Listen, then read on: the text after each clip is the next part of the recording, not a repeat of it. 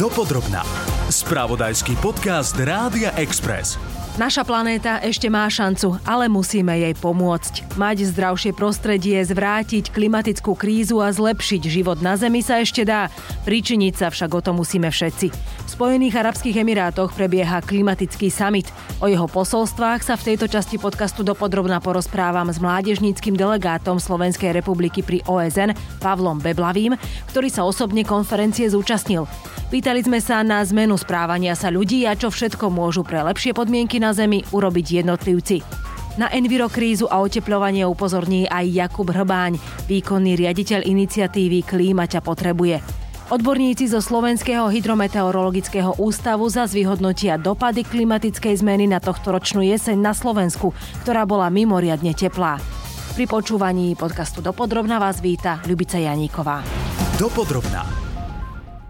Mesiac september bol u nás najteplejším septembrom v histórii meraní. Vyhodnotili to klimatológovia SHMU. Aj celosvetovo tento mesiac prekonával rekordy spred troch rokov. Napríklad v Želiezovciach namerali v septembri vyše 33 stupňov. Klimatológ Peter Kajaba zdôraznil, že podobne sme mali mimoriadne horúco aj v oktobri. Keď sa pozrieme bližšie na jednotlivé stanice, tak naša najdlhšie pozorujúca meteorologická stanica v Urbanove od roku 1872 až do roku 2023 zaznamenala v septembri priemernú mesačnú teplotu 19,7 stupňa Celzia, čo bola najvyššia doteraz zaznamenaná teplota pre tento mesiac. Teplota vzduchu v oktobri sa vo výberovom súbore 25 meteorologických staníc pohybovala od 0,5 stupňa na Lomnickom štíte do 14,3 stupňa na stanici Bratislava letisko. Pavel Faško z SHMU vyhodnotil aj tretí jesenný mesiac, november. Ten bol už odlišný, ku koncu sme tu mali už aj sneh. November v roku 2023 bol v porovnaní s predchádzajúcimi dvomi jesennými mesiacmi dosť výrazne odlišný, keď ho hodnotíme ako celok ale on bol rozdelený na také dve obdobia. To prvé obdobie predstavovali pre všetkým prvé dve dekády a potom tá posledná dekáda, ktorá sa vyznačovala takým dosť výrazne v niektorých obdobiach podnormálne teplým počasím a to spôsobilo, že november v roku 2023 sa stal takým štandardným z hľadiska priemernej mesačnej teploty vzduchu. Ale mm, Neovplyvnilo to potom ten celkový výsledok, že jeseň roku 2023 bola najteplejšia. Napríklad ešte 20. novembra sme mali také celkom príjemné počasie v priebehu dňa, ale potom od 21. novembra, to znamená od začiatku poslednej novembrovej dekády, sa tu prejavilo výrazne prúdenie studeného vzduchu zo severu a severovýchodu a to potom spôsobilo takú výraznú korekciu hodnoty priemernej mesačnej teploty vzduchu v novembri na Slovensku hlavne teda z teplotného hľadiska bola jeseň najteplejšia, ktorú sme doteraz zaznamenali v histórii pozorovania na Slovensku. Zažili sme v tejto jeseni leto aj zimu. Teploty sa pohybovali od e, plus 33,2 stupňa až do minus 20 stupňov, takže e, prešli sme si kvázi v tom mesiacoch všetkými ročnými obdobiami. Dopodrobná. Spoločne s prezidentkou Zuzanou Čaputovou bol na podujatí COP28, teda v Dubaji na klimatickom samite, aj mládežnícky delegát Slovenska pri OSN Pavol Beblavý. Zúčastňoval sa prednášok a konferencií, na ktorých rôzne krajiny sveta predstavovali zelené technológie alebo možnosti riešenia klimatickej krízy. Ak rýchlo pozrieme sa na históriu posledných zhruba 5 rokov, tak v roku 2019 klimatické zmeny bola veľká téma. Ak si zoberieme napríklad klimatický aktivizmus, Fridays for Future, veľké iniciatívy, zmeny, to bolo niečo, čo sa sveto medzinárodne riešilo a vyzeralo, že tam bude veľký pokrok. A medzi rokom 2019 a 2023 si zoberme si, že prišlo veľmi veľa kríz. COVID, invázia Ukrajiny, teraz vojna v pásme gazy, ekonomické disrupcie, recesia čiastočná na niektorých častiach sveta, potravinová kríza. A tá klima, tie klimatické zmeny sa akoby stiahli do pozadia, že stále sa riešili, ale o dosť menej ako predtým. A tento kop je veľmi dôležitý z toho, lebo momentálne z tých, viacerých týchto kríz pomaly vychádzame. Napríklad ekonomike sa lepšie darí, COVID už skončil, vyzerá to tak, že viacej tie medzinárodné konflikty sa jemne utišujú a, a svet sa tak trochu stabilizuje. A keď už vychádzame z týchto konfliktov a problémov a kríz, ktoré, ktoré sme riešili posledné zhruba 4 roky, tento COP má jedinečnú príležitosť pozvať všetkých svetových lídrov na jedno miesto, všetky mimovládne organizácie, všetky korporácie a povedať im a vysvetliť im dať, dať ich dokopy, aby sa znova sústredili na riešenie klimatické krízy. Lebo klimatická kríza má najväčší problém v tom, že to nie je ako COVID, ktorý je veľký, je to problém, ale za 3-4 roky tu nie je. Klimatická kríza nie je teraz problém, ale o 20 rokov môže spôsobiť masové vymieranie na svete, ak to teraz nebudeme riešiť. Preto je to komplikovanejší problém a dlhodobo na ňu potrebuje mať ľudstvo pozornosť a to presne podľa mňa COP dokáže znova spraviť. Ak neriešime iné ekologické otázky, iba, iba to, že či uh, vydávame emisie do atmosféry, je na tom Slovensko relatívne iným štátom na veľmi, veľmi dobrej úrovni.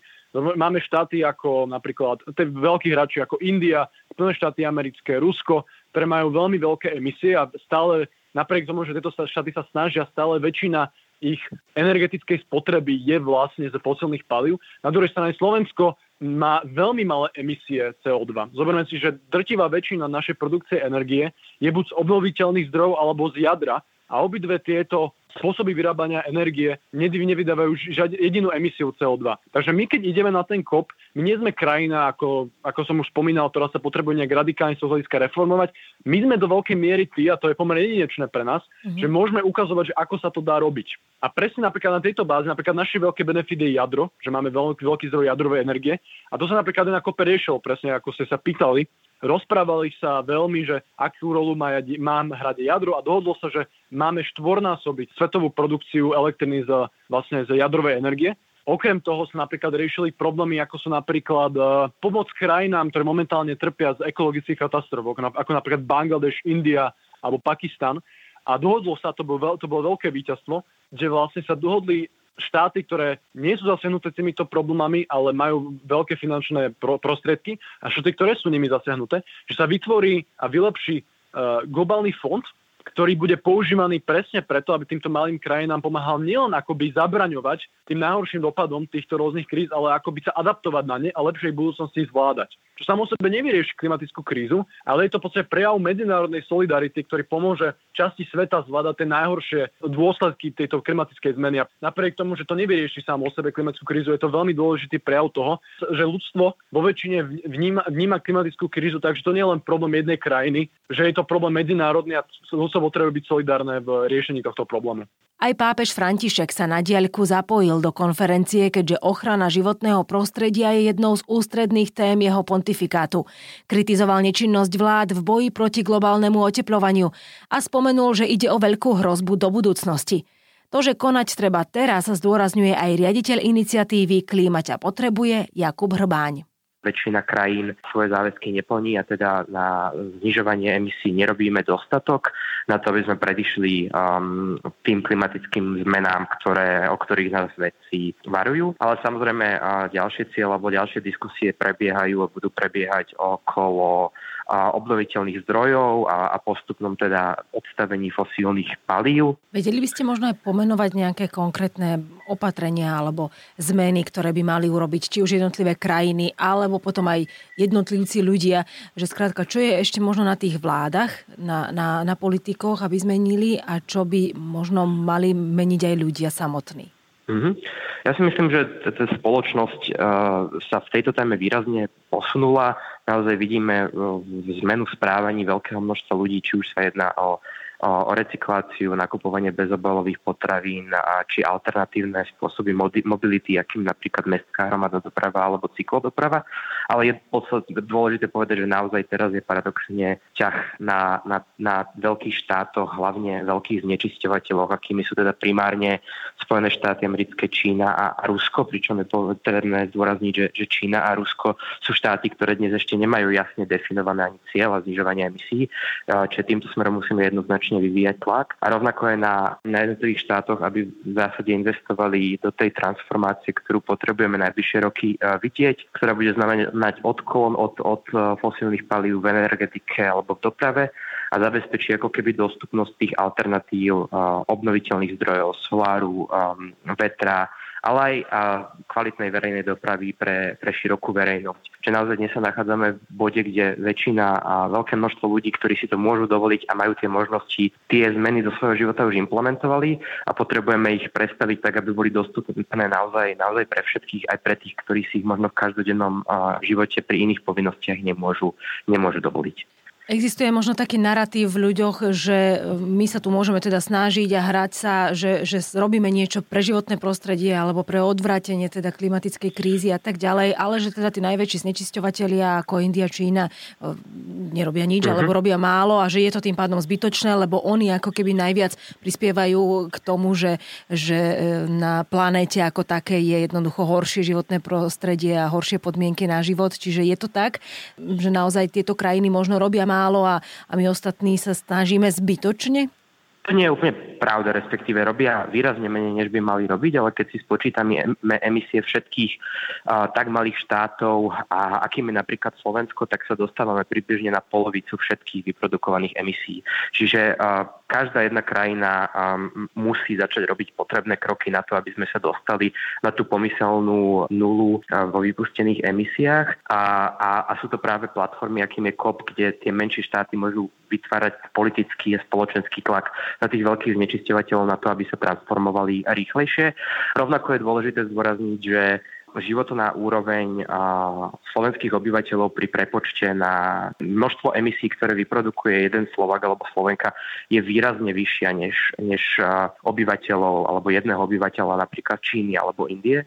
Čiže tu je tá súvislosť, že, že veľké množstvo vecí, produktov a služieb, ktoré dnes využívame, či už v Európe alebo v Spojených štátoch, je vyrobené v inej časti sveta a teda tie emisie sa samozrejme započítavajú do množstva vypustených emisí kraj krajiny, ktorá, ktorá ten produkt alebo materiál, materiál vyrobila. Čiže ono to nie je tak jednoduché, um, aby sme to mohli povedať, že, že my nemusíme robiť nič a teraz potrebujú tie veľké krajiny robiť viac. Mm-hmm. Všetci potrebujeme robiť výrazne viac, preto sa to volá spoločné úsilie. Treba sa teda nejakým spôsobom obávať o budúcnosť planéty, alebo jednoducho je tu ešte e, nejaká šanca, nádeja alebo reálna perspektíva, že ak začneme robiť viac, tak naozaj sa tá kríza dokáže zvrátiť?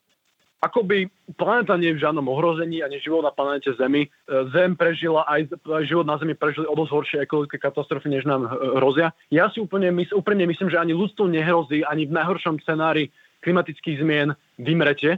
Len ak to nezastavíme teraz, tak nám hrozí, že budúcich 50 rokov bude veľmi nepríjemných pre všetkých ľudí na Zemi a bude veľké utrpenie všetkých krajín na svete, nielen v okolí rovníka, aj tuto v Európe sa budeme mať o dosť horšie, než sa máme teraz. Aby sme zabranili niečo, niečomu zlému, tak potrebujeme sa niečoho vzdať. Že potrebujeme mať trochu nižšie životné úroveň, aby to neprišla katastrofa. Ale ja pomaly vidím, napríklad ako je v Spojených štátoch amerických, ako v Európe, kde sa potom, čo začali na štáty a súkrom, súkromný sektor veľmi investovať do nových technológií, že po mne úplne možno, že s týmito novými technológiami, ktoré, o ktorých sa malo píše, ale sú veľmi dôležité, ako napríklad uh, účinnejšie obnoviteľné zdroje, umelá inteligencia, ktorá mu celé pomáha, elektrické auta, bude môže vytvoriť spoločnosť, ktorá nielenže prežije a je udržateľná, ale dokonca lepšia než tu, čo máme teraz. Nemôže mať spoločnosť, ktorá je dostupnejšia pre všetkých, kde je dokonca vyšší ekonomický rad, kde je obrovský technologický potenciál a zároveň ktorá vie existovať bez toho, aby spôsobila klimatickú krízu. Takže nevidím akoby situáciu ľudstva úplne beznadejne. Ja si myslím, že áno, je to veľká hrozba toho, že budeme mať nejakú krízu, určite neapokalypsu, ale krízu. Uh-huh. A zároveň je to veľký potenciál pre pokrok. Nielen ako technologický, ale aj v hľadiska životnej úrovni ľudstva. Klimatická kríza môže čoraz viac poškodzovať životy miliónov ľudí. Prezidentka Zuzana Čaputová vyzdvihla práve angažovanosť mladých, ktorí sú kritickým hlasom a vytvárajú tlak na politikov, aby sa zaviazali k ambicioznejším klimatickým cieľom. Odborníci upozorňujú, že ak neurobíme nič a emisie skleníkových plynov budú rásť, o niekoľko desiatok rokov to prinesie oteplenie o ďalšie 2 až 4 stupne Celzia. Pri podcaste Dopodrobna bola s vami Ľubica Janíková. Ďakujem, že ste nás počúvali. Počúvali ste podcast Dopodrobna, ktorý pre vás pripravil spravodajský tým Rádia Express. Ďalšie epizódy nájdete na Podmaze a vo všetkých podcastových aplikáciách.